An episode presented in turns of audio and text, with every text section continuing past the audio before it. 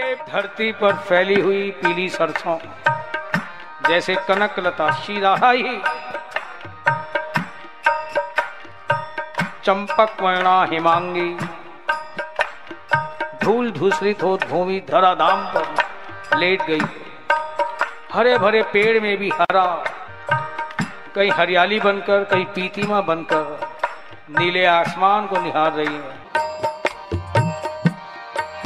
ऐसा लग रहा था, जब आ रहा था तो। देखो, श्री राधा जी का एक नाम हरा है। संबोधन में हरे कहा जाता है। यदि बुलाएँगे कि तो हरा नहीं, हरे बोलते हैं। क्या लगता है ये? जैसे हरे भेरे पेड़, मानो साक्षात श्री राधा और ये जब लहलाते हैं, झूमते हैं, क्यों झूमते हैं? नील गगन को देखकर। नील गगन में कौन नीलमणि ही तो बैठा है। जिसके नील वरण से आसमान भी नीला नीला, उसी सावरे से नीला नीला दिख रहा है। उसी को देखकर ये पेड़ मुस्कुरा रहे हैं, चहक रहे हैं दमक रहे हैं, महक रहे हैं। मानो राधा कृष्ण को देखकर मुस्कुरा रही है।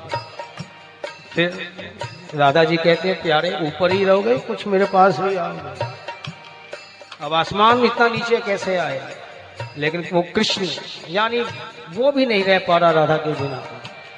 बादल बन के और नीचे आता है। लेकिन बादल की भी एक सीमा पृथ्वी पर तो आएगा तो बात अलग हो जाएगी।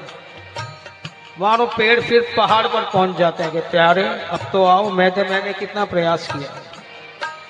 कृष्ण कहते हैं, बादल के रूप से मैं भी तो तेरे इतने नज़दीक आ गया। राधा जी कहते हैं, मिलन तो ना हुआ। फिर क्या, जैसे बादल बरस पड़ा। वो पानी के रूप से मानो राधा से ही मिलन हो रहा है। उसका कभी बर्फ़ के रूप से ऊपर से गिर रहे हैं, कभी पानी के रूप से।